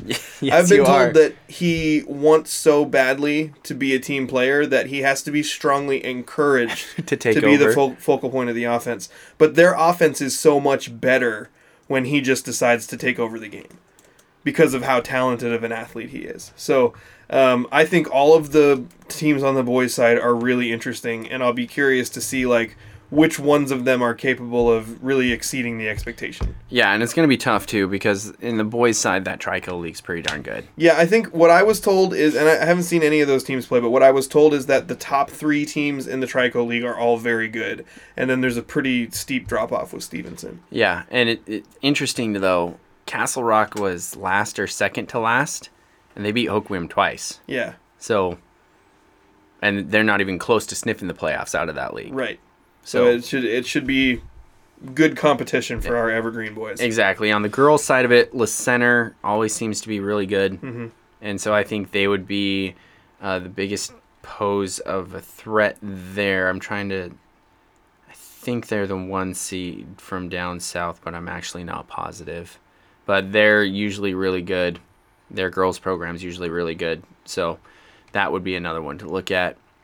Yeah, exciting times, and we'll have lots of, lots and lots and lots of highlights and stories to tell about the next couple of weeks for high school basketball. And if you get a chance, uh, there will be games locally this first round. Go watch them. They'll be a lot of fun. I mean, playoff basketball is different. I remember the first time that you get into a tournament game, everything speeds up absolutely everything speeds up the intensity is greater. It is not quite but similar to the pace change of a game between JV and varsity in boys basketball. You then go from varsity to second round of the district playoffs and you're like oh well this Yeah. is different. And then there's even that bigger jump from districts to state. Like everything's just more intense Yeah. the players are more in your grill everything's sped up so much so it's it's When a fun to- brand of basketball To the point in basketball where every possession is so important yeah that everybody's doing everything they can on every single possession. Whereas when you watch a regular season game or a non-league game, oftentimes it feels like there's a lot of throwaway possessions Yeah, in the game. tons. You don't have any of those when you get to that level.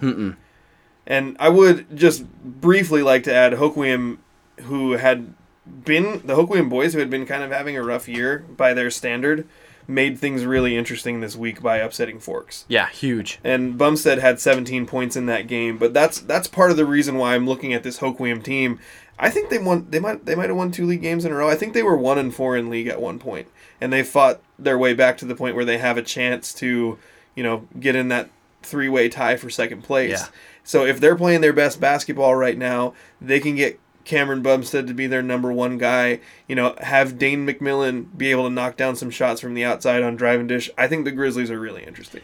I think so too. And talk about an interesting coaching job there that Eccles is having to do because completely different than what projections probably thought of what he was going to have with his team and a completely different style of basketball too because not only like you look at Monty's coaching job, yes, huge differences there too.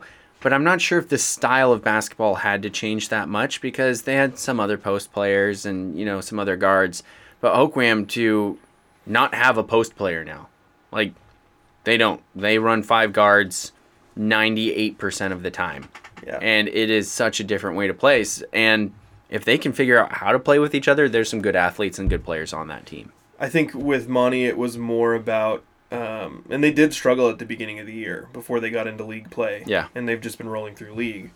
But it was more about figuring out who's going to be your leaders. Exactly. Who's going to, it's not so much about like who's going to step into the roles physically, Mm-hmm. but who's going to step in the roles in leadership and who's going to step into the roles emotionally. Absolutely. So when we had Braden Dorman and Sam Winter on last week on the show, That you was know, awesome. Braden had said something to the effect of, you know, I- I'm doing my best to try to do the things that Sam would do.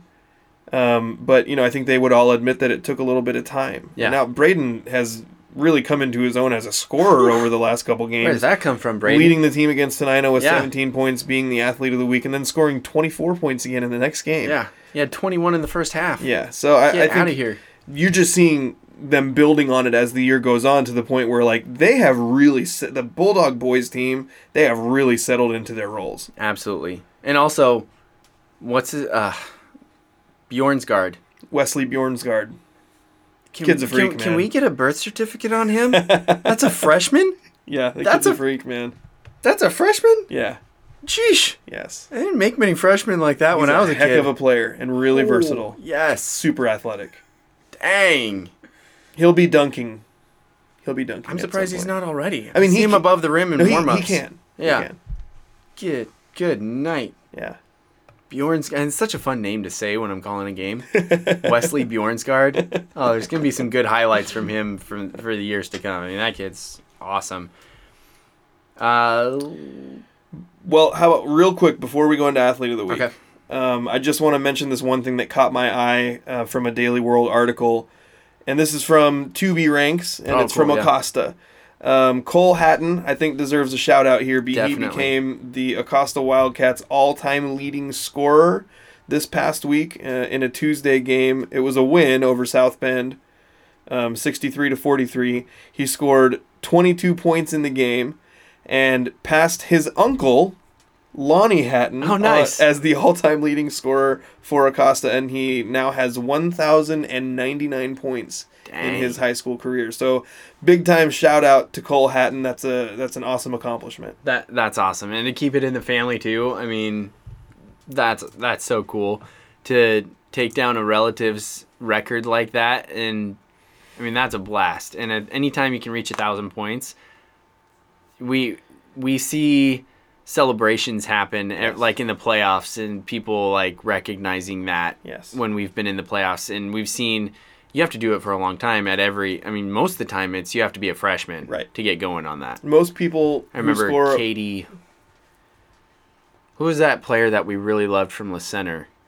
That girl who was like five foot nothing. I can't remember yeah. her name, but she was. I don't remember. Oh, I can't I know who you're talking her. She was about. really I always picture play. her with the tape on her shoulder. Yeah, That girl was just awesome. grinding. and the littlest player on the floor at all times, but she was Easy. incredible. Yeah. Um, gonna but yeah, we've seen lots of players score a thousand points. I mean, in Monty, we had Jordan Spradlin and Megan Choate both had a thousand points. Um, I'm, I'm sure that there's many. I don't, I haven't seen all the ones from other schools, but I know, I know those ones for a fact. The crazy thing, and I'm not trying to take away from from the talk about Cole.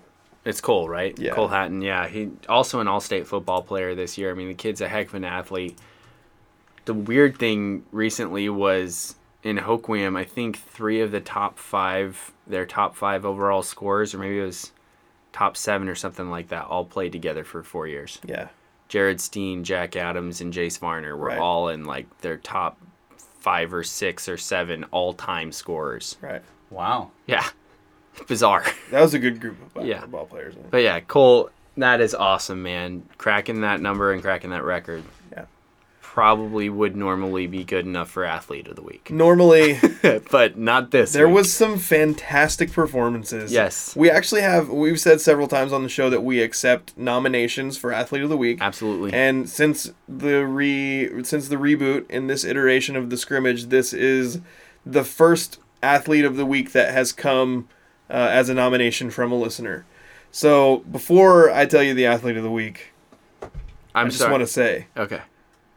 if you're looking to buy a home in the Grays Harbor Pacific County area, nobody will take care of you better than the team of realtors at Oli Penn Real Estate.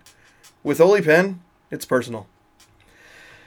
So our athlete of the week this week comes from the Aberdeen boys basketball team, and it is a young man by the name of Noble Hyde. Uh, Noble had four points in a 61 to 49 win over Centralia on Tuesday on senior night, and it was a significant win for Aberdeen because uh, they were kind of in a one game. They're trying to get into that play-in game, and if they had lost that game, they would have been in a tie in league play with Centralia. So it was a big win for them on senior night. Um, Noble Hyde's previous basketball experience was as the top scorer on Grays Harbor Special Olympics team, which is pretty cool. Um, but I have a couple of quotes I wanted to read about Noble and being able to get in and, and score some points here. Um, the first one comes from the Aberdeen Bobcats head coach Mark Buckman. And Mark says Noble truly has been the heart and soul of our program in these last four years. He tried out as a freshman, and unfortunately, he was not able to make the cut. He approached me with a burning desire to be manager and do any duty necessary to help the team. He's always helpful in practice, helping us running through drills or running the scoreboard. He's a very reliable videographer as well as filming each of our games. Most most of all, he has inspirational messages after each practice and game. He pulls quotes from movies. Fast and Furious series has been his favorite this season. He retells stories from history, King Arthur and the Knights of the Round Table, and even his own life experiences. His quotes always tie into our coach's message, um, which has always amazed the staff and me. It is always the plan. It was always the plan he would suit up on senior night and was so proud of our team to get him involved. Also, thankful to the Centralia program who understood the magnitude of the moment for Noble. I'll never forget the senior night game and never forget Noble as a player and person. He was a true inspiration to the Bobcat program. Um, it's really meaningful and it get it makes you a little misty looking Yeah. at this because this is some glowing praise for Noble from his coach. And to me it's just a testament of we've been talking about having passion for things. Like it is obvious to me that Noble Hyde has a passion for basketball. Yeah. To want so badly to be around and a part of the team that he's done so much for all of them. But I think the thing that got me the most was reading the reading the quotes in Yeah. the Daily World article from one of his teammates and Wyatt Johnson, who actually led Aberdeen in points in that game. Um, it says, I was so hyped and was trying not to get too emotional on the court. I love Noble so much and was proud that he got in to score four points for us. Every game, he's been here for us. He's filming for us. He's at every single practice running the scoreboard for us, helping us out on defense and going through drills with us. So to me, I mean, like, it's amazing to get these comments from Mark Buckman, from his coach, to just, you know, get a real in depth look at what he's meant to their program because there's lots of ways to help. You know, there are things that need to be done, like videography, but also to have somebody who can step in and just get everybody pumped up, that's a huge deal. It's massive. In basketball, momentum is the easy it's the hardest thing to gain and it's the easiest thing to lose. So any edge you can get in energy and momentum is always massive. And it's evident to me reading these quotes that Noble Hyde is a huge part of this program and what what success they've been able to have. Absolutely, and I mean, I I forgot about this when we were talking about, you know, the best part about sports. Yeah. But that's the best part about sports. Absolutely. It absolutely is. It's about people, it's about camaraderie, it's about people coming together for a cause. Seriously. And a lot of times the cause that you're coming together for is something more than what happens on the floor. And this is an, a great example of something that's of more than what happens on the floor. So, um, Noble, congratulations. You are the athlete of the week. Thank you so much for all your hard work and dedication and what you've done for the Aberdeen Bobcats basketball program over the last four years. We're so excited for you that you had this chance to get out there and get a couple buckets on senior night. Congratulations, athlete of the week, Aberdeen Bobcat boys basketball's Noble Hyde. That's awesome. I mean, that's seriously, that's the best. I'm not sure what else. Let's go to mailbag. no, I no the that is just amazing, and for to get four points too, like Yeah, there's some buckets. Like that's, I I think my favorite part about that is the the inspirational quotes part that Yeah. you're talking about. I mean, pulling from movies, from history, from his own life experiences. I mean, how could you not get excited going into a game yes. With that? And I was told actually that uh, when when when it's talking about inside the paint buckets, that Noble is like automatic. He doesn't miss those buckets. he's all over it. Like that's he's practiced it and he's he's an automatic Noble. He's an automatic inside bucket. I love it. Yeah, I mean, we saw some cool stuff with, with some senior nights around, but I think we'll have more opportunity to talk about those Mm-hmm. Yeah. at different times. But that, I mean, Do you want to mention the the Monty thing briefly, or do you I, want to? I think we'll have other opportunities to talk about it later. I don't want to take away from this one bit. Yeah, let's do it. but we can move on to our mailbag. Okay. And hopefully get me to stop crying. Yeah. Because I am just so inspired right now. That is that is the coolest thing. Okay, so we got a couple of mailbag topics. The first one comes from Pat. Thank you, Pat. It says, All right, here is a valid argument for the show. I'm glad that it's a valid argument because if somebody sends me a mailbag question and it says, "Here's an invalid argument for the show," Then they're we're just- not we're just not covering it. We get those all the time. We just chuck them. Yeah. I think, yeah. I think people send the invalid arguments to Daniel. Well, that actually I cut out my name here because he said, "All right, Daniel." I was Here's a, so I think. I was gonna say most of the invalid arguments come from Daniel. Oh, well, yeah, he's he's. I was giving him the benefit of the doubt. Yeah. He's just getting them from other people.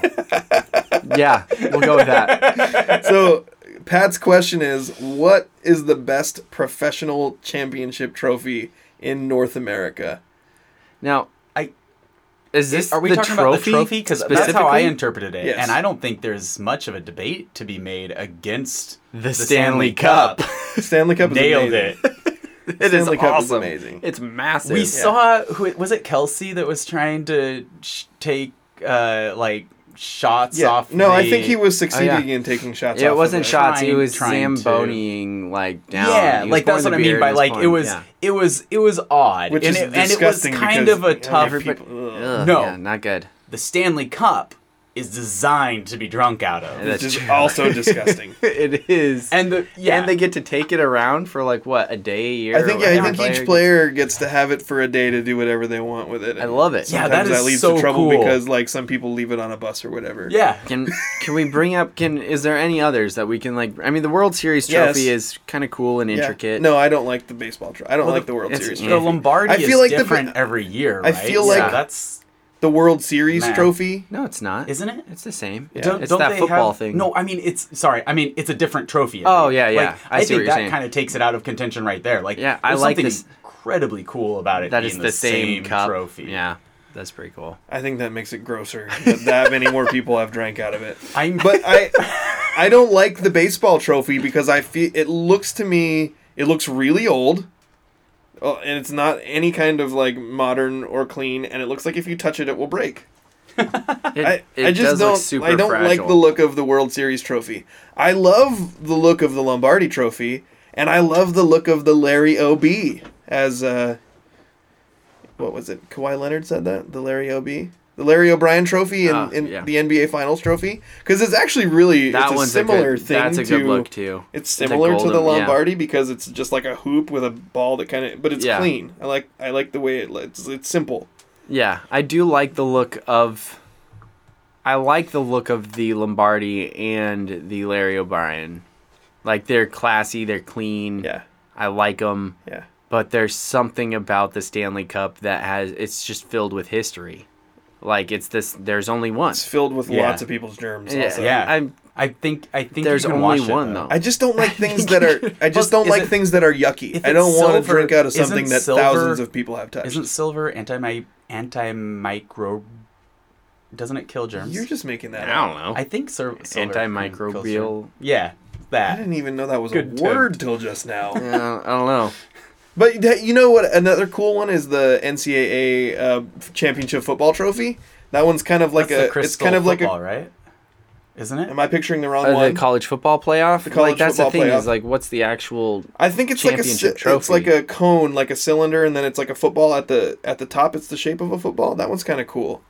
But you know what? I was uh, I the was the NCAA basketball championship trophy is kind of lame. yeah It's almost like a plaque. yeah it's just like a plaque. Yeah, yeah, it's, it's like really. Oh, Can we go right. outside of the? You're right, Justin. Okay. That's yeah. I like the I like the Oh, college yeah, that's football kinda playoff. cool. champion. That one's Yeah. kind of cool. But can we go outside of uh, the United States for a minute? I know I'm outside of the parameter of the of the question. It Yeah. says North America. Let's go for it. Okay, have you guys seen what tennis players win for Wimbledon? No.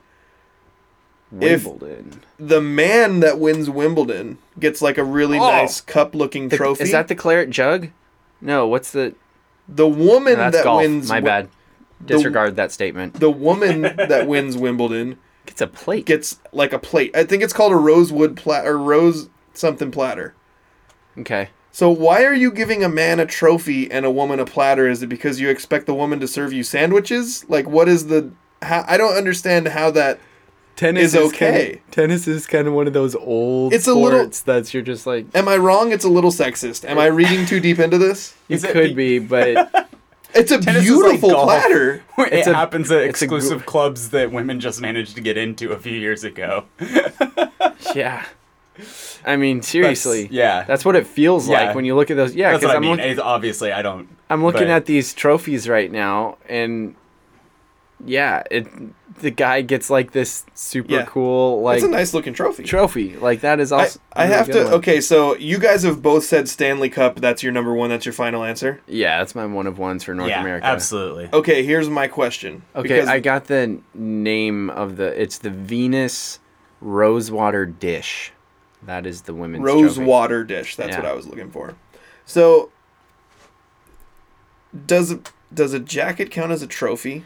Ooh, the green jacket. Because I'd like to bring the Masters green jacket into the conversation. Ooh. I think that's I don't think it can possibly be a trophy. But that's would, the That would be for- compared with. I mean, you'd. it's it- the prize that you get for winning the Masters. Nope, you also get a trophy. Okay. There, I was gonna say, I feel like it'd be more comparable to like the gold jacket of the Hall of Famers or something like that. I- like But it's not a- it's not a career It's a thing. symbol of your yeah, but you wear it later. You wear it ever since after you win it, right? Don't they all? Yes, all the but they- wear it. But when- they have to leave it there, and they only wear it while they're there. Oh, really? Oh, that's Yeah. cool. That's awesome. Um, yeah. But so I, I see it as more like that. Like it's it's it's a symbol of the fact that, of that you're a member of this exclusive club of people that have won. But that's not the thing you get. You get a trophy. Okay, so because of my hatred of things that are yucky, I cannot pick the Stanley Cup. So what are you gonna go with? Can I go with a three-way tie, or do I have to pick one? I think you I love just- the It doesn't matter what you do because you're going to be wrong. Did you guys know Ooh, also the Webb Ellis Cup. The this is Rugby World interesting? Cup is Have you guys one. ever seen a Gold Glove? Okay, so the Gold Glove Award, Yeah. it's like an actual glove that they spray paint with gold paint. It's not a, a golden glove, like it looks from a distance. But on the Dan Patrick show, they Wait, had really? yes, they had Harold What? Reynolds' Gold Glove Award in their studio for a while, and they talk about it. It's not a trophy. It's not a golden glove. It's like a baseball glove that they spray paint with gold paint to look like a gold trophy. Are you serious? Yes, it's the cheapest thing ever. That is kind of. The MLB would do that. Like, yeah. Oh, spray paint some gloves. Yeah. Was it originally like actually dipped in gold or something? Because they wouldn't have had gold spray paint. However many thousand I don't years know ago when they baseball start- started. Yeah, but I don't know when they started the Golden Glove Award. Oh, I don't know either. Okay, you guys are the baseball. the Daniel's Soccer baseball World Cup person. trophy is pretty dope. I'm sure that they're all a little bit different, but, but I, that's I don't pretty like cool. it. I think it looks. I think it's weird. Really? It, I it think it's that a, was Also, I like it, it's- but it's a little bit uh, baroque style. It's also small and like super heavy. Because it's, It's solid only gold. It's only like a foot tall. Okay. You want a bigger trophy, like the Stanley Cup. like Cup. the Stanley Cup? Okay, I changed my mind. It's, it's the Heisman. It's the Heisman, is pretty. The Heisman is the, the Heisman winner. is iconic. I, I but that's would not a say- championship trophy. Oh, is it? Is it You're trophy right. or It says oh, championship. It says championship trophy. But if you want to change the parameters of the argument, I argument, know, the no, no. Heisman would be I a want good to one. specifically answer the question that came from Pat. So, what is the best professional championship trophy in North America? The Stanley Cup. Stanley Cup, I'm gonna go with NCAA football championship trophy. not trophy. professional. Hmm. Oh wait, no, we'll allow that. It does say professional. Oh, it does. Larry O'Brien Trophy, basketball NBA championship finals trophy. There's too many trophies. Justin's like fourth fourth attempt. I wanted Wimbledon. I wanted a I just- green jacket. I wanted a college trophy. We just kept I wanted shooting the them Heisman. down. interesting thing an interesting thing about the giving a plate to the woman women Yeah. it made me think of in in rugby sevens it's a i'm having to look this up because i always never for, remember it Yeah. The cup is for the winner of the tournament the plate is for second place and the bowl is for third place and the shield is for fourth place it's Huh. every rugby sevens tournament has a cup plate bowl shield Gotcha. and that's what i was like they're just it's almost like they're giving them second place Yeah. which is odd That is odd. I don't like that. Yeah. I don't like that either. I don't like that one bit. How long do we need to continue to make women feel less than in this society? We're Okay, next all the big mailbag. issues Next, today. mail, next mailbag I don't think we have room enough for the discussions that we are having. We're gonna circle back to that in a future episode because I have strong feelings about it. Okay. Next That's like your question. most quotable line from every episode we've done since the reboot. What? Reboot. I have strong, feelings Yeah, or strong, strong opinions. opinions. He's making fun of me because I came in with that. went I said it before hot. you did. Oh, did you? Twice. Two weeks in a I row. I said it before Okay. you. I was the first one to have a strong opinion on this show. Never mind. I thought you were making fun of me because I said that after or with the uh, Candles.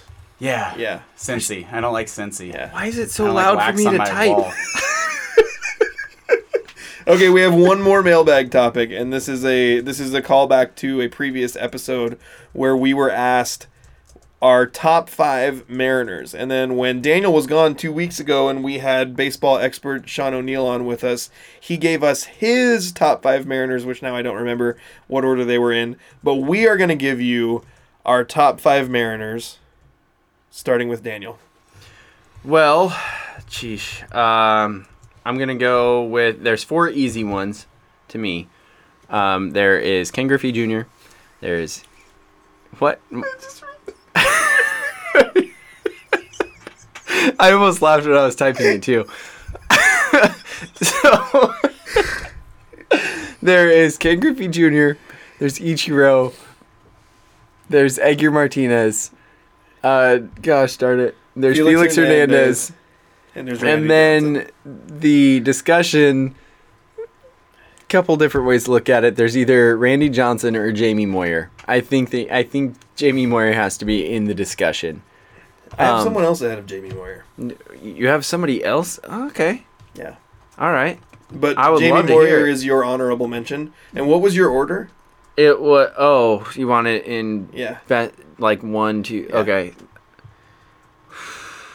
I would go Griffey, Ichiro, Edgar, Felix, Randy Johnson, Jamie Moyer in the discussion.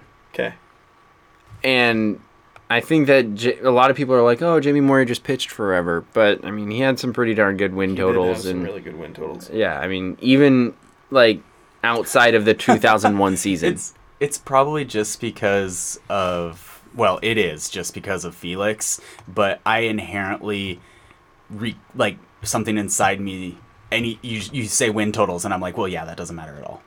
That has nothing to do with pitching. yeah. I, I, I know you're not you're you're Yeah. not wrong, but that was my I just realized, and I was like, oh yeah, that's because Felix also just got did- completely because screwed. Felix played in historically bad offense. Yeah. Well, yeah. Fe- Yeah. it- it's actually a good point though because when Felix is historically bad teams, he would have like a two ERA yeah, and win nine games. yeah, Yeah. And Jamie insane. Moyer would be able to get away with having like a 3.5 and he would win 20 games because they were better. yeah. and they seemed to give him better run support. So, I have to say, I still want. I, I would love someone who has the ability to put together baseball stats to come up with a average run support of pitchers throughout their careers and rank like the the the ten best run supported and the ten worst. Because I have a feeling Felix will be right up there. I agree. Yeah.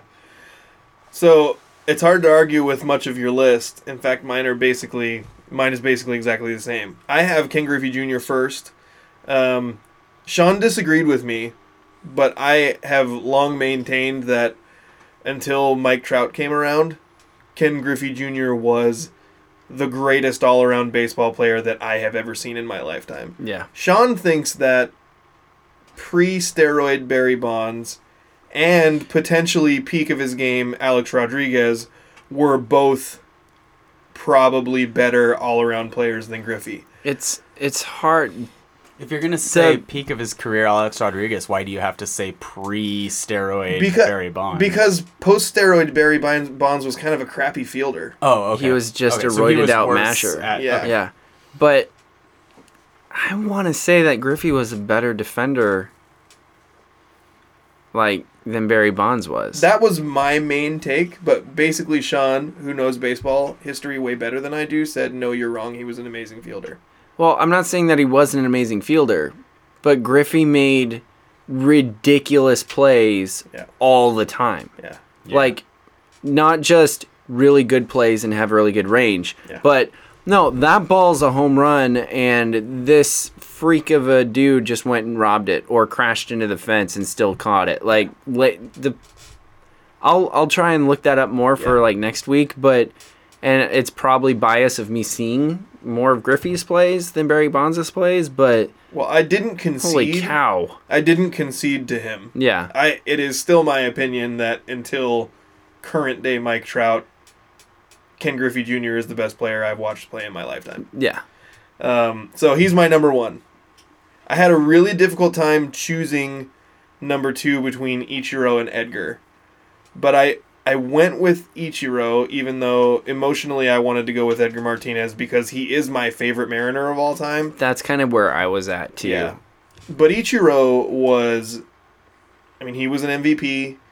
He came in and he did things in a way that was different than anyone else in a not in a completely unintimidated way and he performed in a dominating manner for many years. Yeah. Um, so he's going to be my number 2. Edgar would be my number 3. I'd go to Felix 4.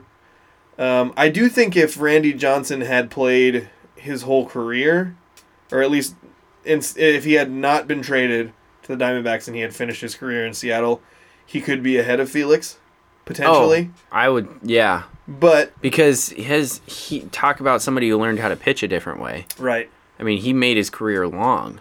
yes, Felix did not. no, he did not. Yet. So it's over.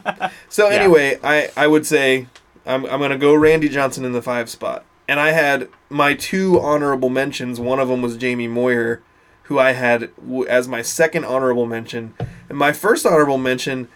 I actually changed my mind on it as I looked up the stats, but to me it's Jay Buhner, because when I'm looking at his career and specifically because we're talking about Mariners, you know, Jamie Moyer played 10 and a half seasons in Seattle. He played a lot of seasons other places as well. Yeah, it's funny to think that 10 and a half seasons in Seattle But wasn't pla- even half of his career. But Buhner played, uh, of his 15 seasons, he played 13 of them in Seattle. And all of his good years were in Seattle. And when we get to 95, if you look at Jay Buhner's numbers, this dude was an absolute masher. He hit, in 95, he hit 40 home runs and had 121 RBIs.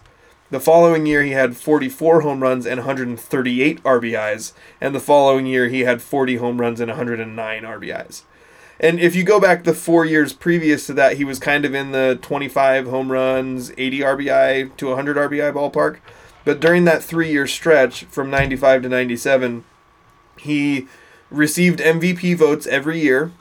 He won a gold glove in 96, which I didn't know and wouldn't have guessed. Neither would I. And in 95, he finished fifth in MVP voting. Yeah. So I'm gonna go like Jamie Moyer is a great honorable mention, but the only guy of these people that gave me pause and I thought maybe I would put him ahead of Randy Johnson, just because of the fact that he had a longer period of time in Seattle and all of his best years were in Seattle. I seriously considered Jay Buhner in the five spot. Yeah, I think that's a good argument too. I think we kind of because of who who Buhner played with, that he's kind of overlooked a little Yeah. bit until you look at some re-look at some of these numbers. Like, a how do you get fifth in MVP voting and not get to the All Star game in '95? But in '95, they came on as a team in at the end oh, of the you're right. year. At the end of the year, So that you makes know, sense. to- you have to be really hot at the beginning and be a hot player before yeah, to really make the All Star game. And he was, like I said, in the previous years, he was more like 25 to 30 home runs, 80 to 100 RBIs. yeah, So he really, like, that was the moment, the second half of that season after the All Star break, when the team went on a tear. He became huge. And after that, the next two years, he was amazing also. Yeah, I mean, you those numbers are. I mean, think about that lineup that they had. Yeah. I mean, you had a three, four, five, six, like Griffey in the three hole, Edgar eh, batting cleanup, Jay Buhner, Tino Martinez. Like, Nobody wants to face those guys back to back to back. Like I'm really curious now, like what their normal lineup was. I mean, the '95 season just had crazy Didn't they amounts have of Tino lineups. Martinez in that? Yeah, didn't I say Tino too? Oh yeah, okay. I, I stopped listening. Yeah, it's okay. I mean, it's insane. And A Rod was on that team, but he was not by any means the best player either. A Rod in '95 didn't really play in '96. Well, in my video game, which is in '95, which is the reason why I started liking the Mariners before I even moved here, A Rod was like the eight hitter on that Yeah. team. Yeah, he actually didn't play that much. He Yeah. was on the playoff, like he came. He was a late season, later season call up, I believe. But yeah, A Rod was when you talk about best players, like Sean was saying, all time. Prime career A Rod had to be up there too, and he played a more difficult position than Trout, Bonds, or Griffey. He played shortstop, and he hit like a corner outfielder. Well, A Rod, when he was in Seattle, if you go from 98 to 2000, he had three years in a row in Seattle that were really similar to what Buhner had 40 Yeah. plus home runs. But Uh, we will never say A Rod is our best Mariner of all time because he pieced out to play on a trash Texas Rangers team just to get. Just he also only had like five good years in Seattle, so it's not uh, there really isn't a, a really big body No. of work there. But he was amazing. yeah, he was good. I, I'm not going to go over five players because I have trouble trying to remember all the names anyway. But I want to put in that I feel like if I feel like it should be allowed, and I feel like the number one on the list should be Dave Niehaus. Ooh, He was the greatest Mariner of all time, and then Junior. But I I just thought I'd put put that in there because you guys were talking about great players, and I was like, every single one of those players I remember because Dave Niehaus told me about them. Listen, we are That's- working on answering our Gosh. listeners' questions exactly, Andrew. and Andrew. the listener question was top five greatest Mariners players of all time. that Well, just all I got saw me. on the show sheet was top five M's. Yeah. That's true. That that might be my problem. Uh, but yeah, geez, Andrew, So I just making me emotional make the, for the I just wanted to time. make that like. I, I realize he's not a player, but and I'm not going to Yeah. run through all five. wanted like, I'm to- not going to. I don't have a good enough Yeah. opinion. I to wanted to argue with but you, but I couldn't come up with Yeah. anything, so Yeah. I'm gonna not. I'm Dave not gonna Niehaus, I think, was the greatest Mariner Yep. of all time. There we go. I'm good with that. Cause yeah, he didn't leave us. That's right. All right, I think that's gonna do it for our show today. So for our trusty producer Andrew, reach under the table and grab this. Gross. Don't ask questions. And my co-host Daniel Griffey in the three hole Hargrove. and Justin, that's bonkers, Dummish Evans. You've been listening to the scrimmage.